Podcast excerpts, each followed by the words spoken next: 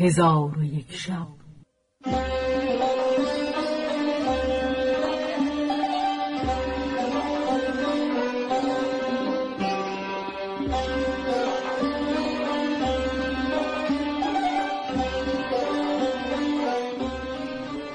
داستانهایی برآمده از ژرفای تاریخ و تمدن و فرهنگ مشرق زمین.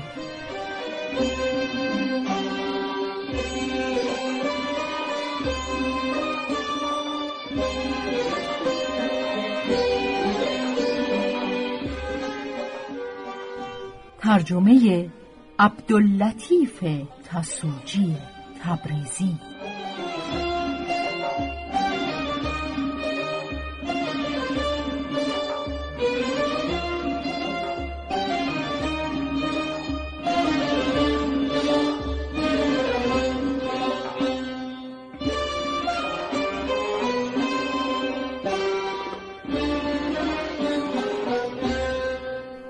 چون شب نود و پنجم برآمد،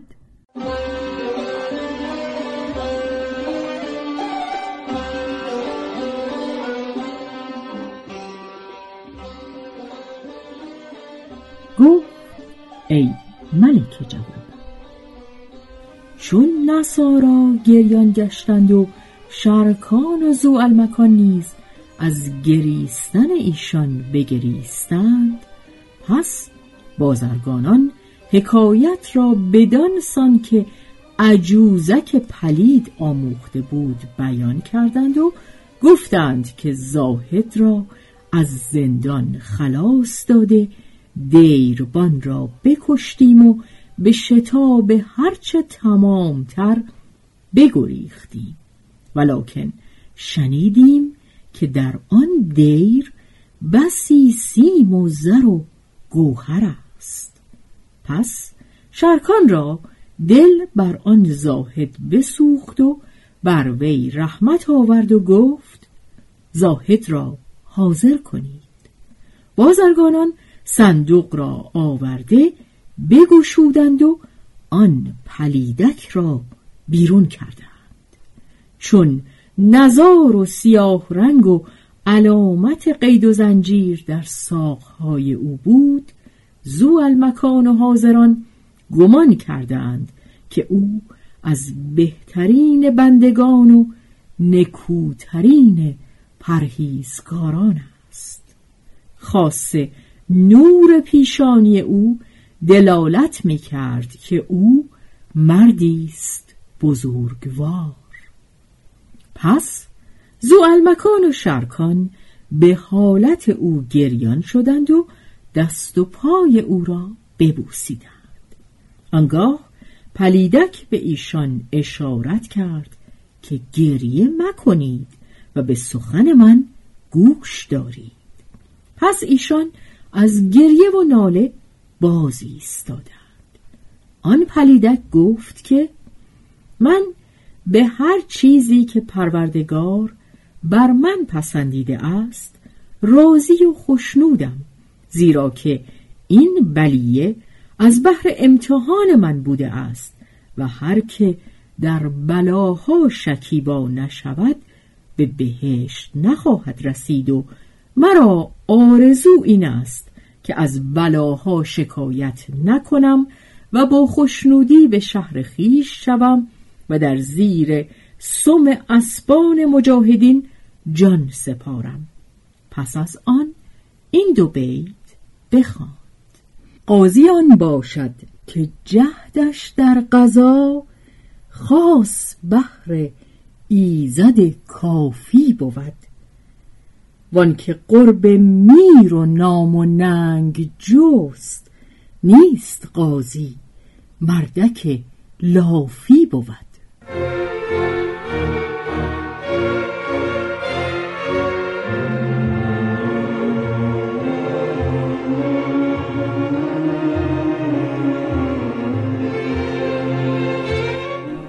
شرکان بر پای خواست و دست او را بوسه داد و فرمود که خوردنی از بحر او حاضر آورند.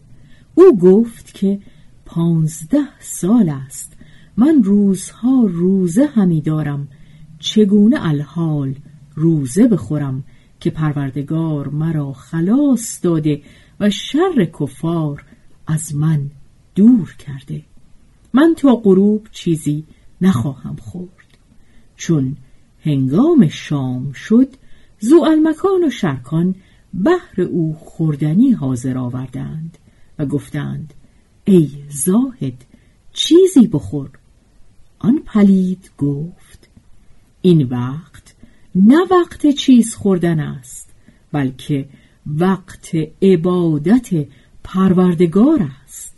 پس به نماز ایستاده شب را به پایان رسانید و تا سه روز و شب بدین سان بود. چون ذوالمکان او را به این حالت بدید، اعتقاد نیک به او به هم رسانید و با شرکان گفت که خیمه‌ای از برای این عابد بفرما برپا کنند و خدمتگزار از بهر او بگمار.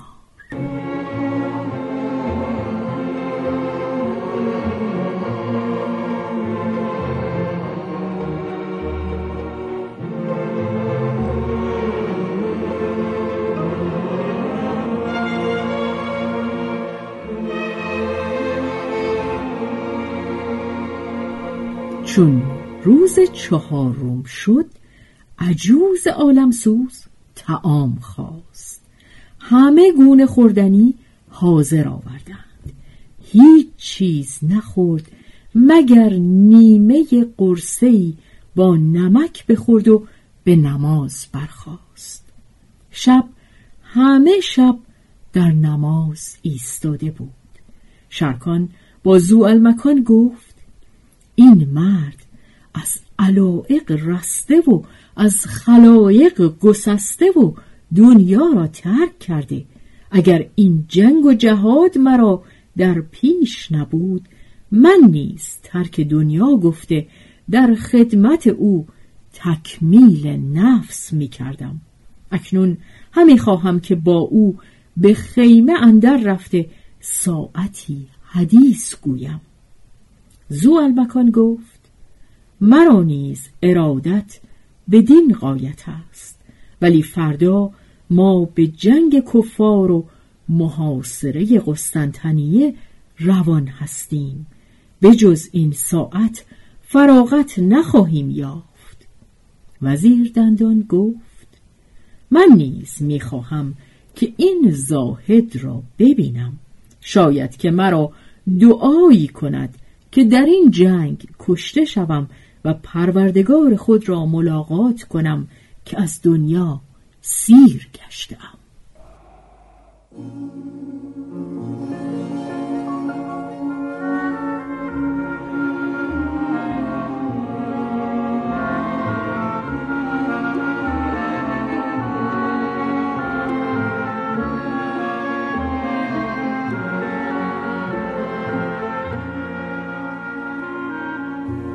پس چون تاریکی شب جهان بگرفت، هر سه با هم به نزد آن پلیدک رفتند. دیدند که در نماز ایستاده، بر حالت او رقت کردند و گریستند، ولی او به ایشان التفاتی نمی کرد تا اینکه شب از نیمه بگذشت. آنگاه از نماز فارغ شد. ایشان را تحیت بگفت و سبب آمدنشان باز پرسید و گفت چه وقت آمدید؟ گفتند ای عابد، صدای گریه ما نشنیدی؟ گفت آن کس که در پیش پروردگار ایستاده، او را از خود خبری نباشد، او چگونه آواز دیگران بشنود؟ ایشان گفتند که ما را خواهش این است که تو سبب اسیری خود بر ما بیان کنی و این شب ما را دعا بگویی که دعای خیر تو از مملکت قسطنطنیه بهتر است. چون عجوز سخن ایشان بشنید گفت به خدا سوگند که اگر شما بزرگان مسلمانان نبودید شما را از کار خیشتن آگاه نمی کردم و شکایت خود را به جز خدا به کس نمی بردم، ولیکن شما را از سبب اسیری خود آگاه کنم. بدانید که من در شهر قدس با پاره‌ای از ابدال و خداوندان حال بودم و با ایشان به تواضع و فروتنی به سر می بردم. اتفاقاً شبی گذارم به دریا افتاد و بر روی آب همی رفتیم. ناگاه خودبینی و عجب از من پدید شد و با خود گفتم کیست که چون من به روی آب تواند رفت که قدمش تر نشود؟ پس دل من قساوت گرفت و خدا محبت سفر در دل من جای داد و مرا بدین مهنت گرفتار کرد. به بلاد روم سفر کردم و یک سال در شهرهای روم بگردیدم و هیچ زمینی نگذاشتم مگر آنکه خدا را بپرستیدم. چون بدین مکان رسیدم به آن کوه بالا رفتم، در آنجا دیری و راهبی بود. چون راهب مرا بدید از دیر بیرون شد و دست و پای مرا بوسه داد و گفت من تو را از آن وقت که به بلاد روم آمده ای دیده ام. خوبی تو مرا به بلاد اسلام شوقمند کرده. پس دست مرا بگرفت و به دیر اندر شد. پس از آن مرا به خانه تاریکی برد.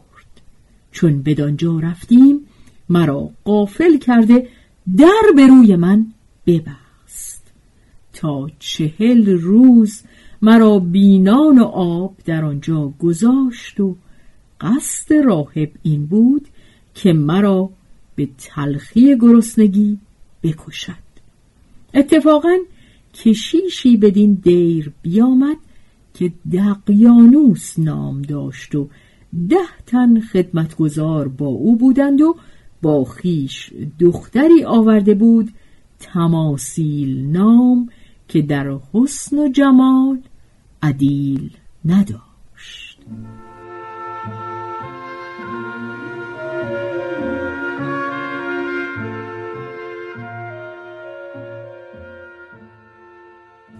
چون به دیر اندر آمدند راهب ایشان را از خبر من بیاگاهانی.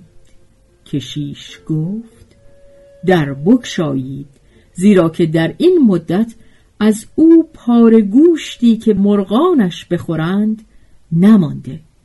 پس در بگشودند. مرا در محراب به نماز ایستاده یافتند که تسبیح و تحلیل می کردم و به پروردگار همی نالیدم. چون مرا در آن حالت بدیدند راهب گفت این از افسونگران است.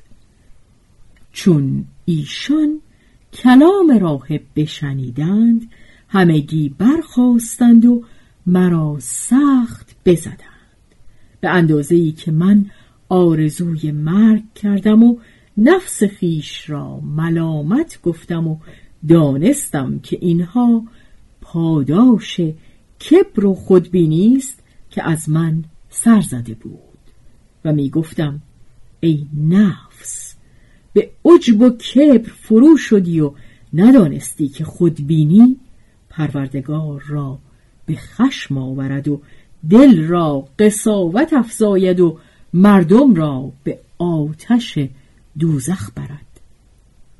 پس از آن که بزدند به سردابه بازگرداندند.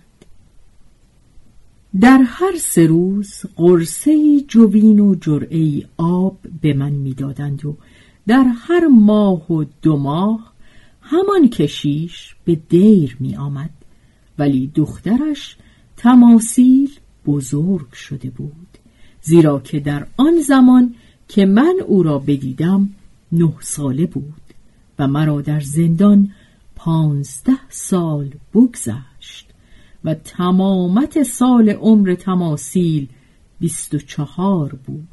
ولیکن در بلاد روم و در بلاد اسلام چنان خوب رویی ندیده بودم.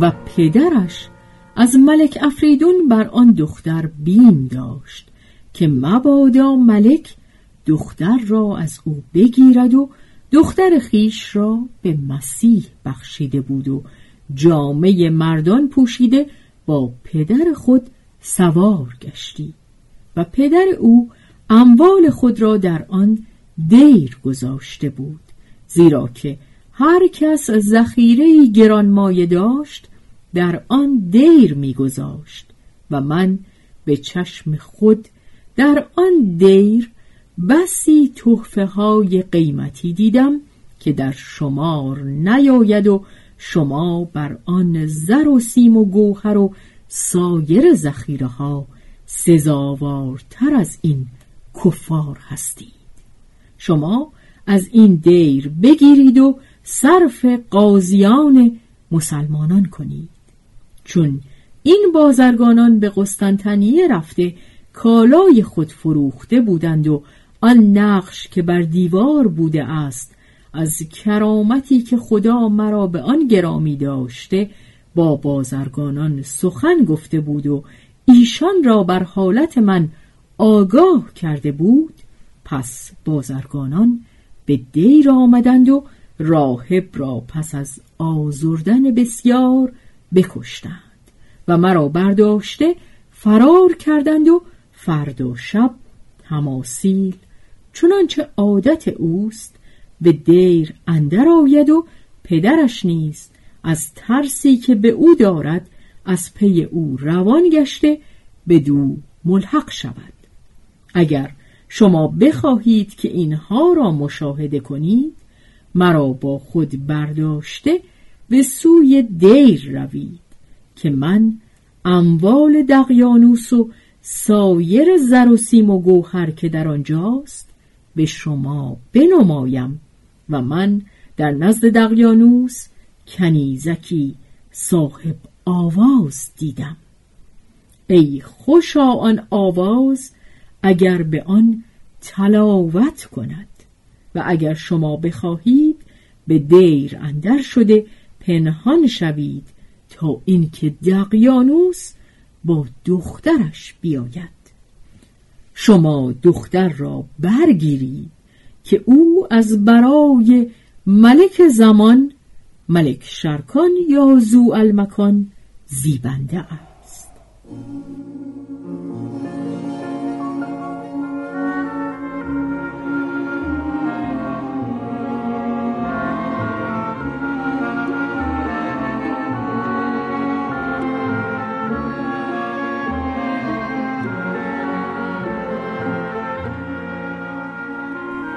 چون ایشان سخنان او را شنیدند فرحناک شدند، مگر وزیر دندان که سخنان او به عقل وزیر راست نیامد، ولی از بحر خاطر ملک گوش میداد و از سخنان آن پلیدک حیران بود و آثار نپذیرفتن سخنان او از جبین وزیر آشکار می شد.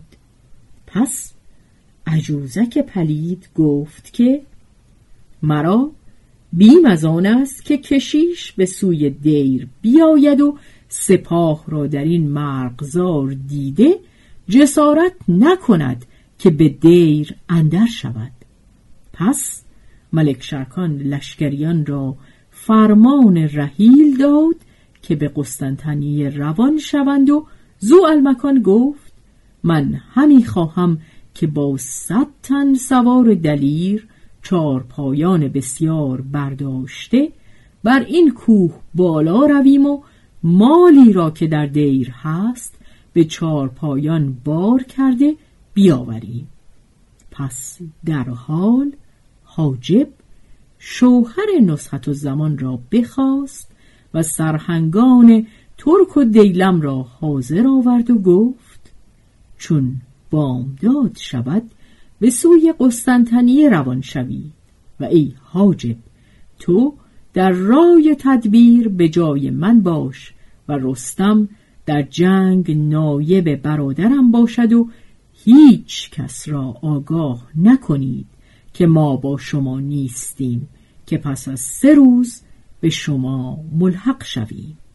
پس از آن یکصد سوار شجاع دلیر برگزیدند و شرکان و ذوالمکان و وزیر دندان با صد سوار، چارپایان و صندوقها از برای بار بستن اموال برداشتند. چون قصه بدینجا رسید بامداد شد و شهرزاد لب از داستان فرو بست.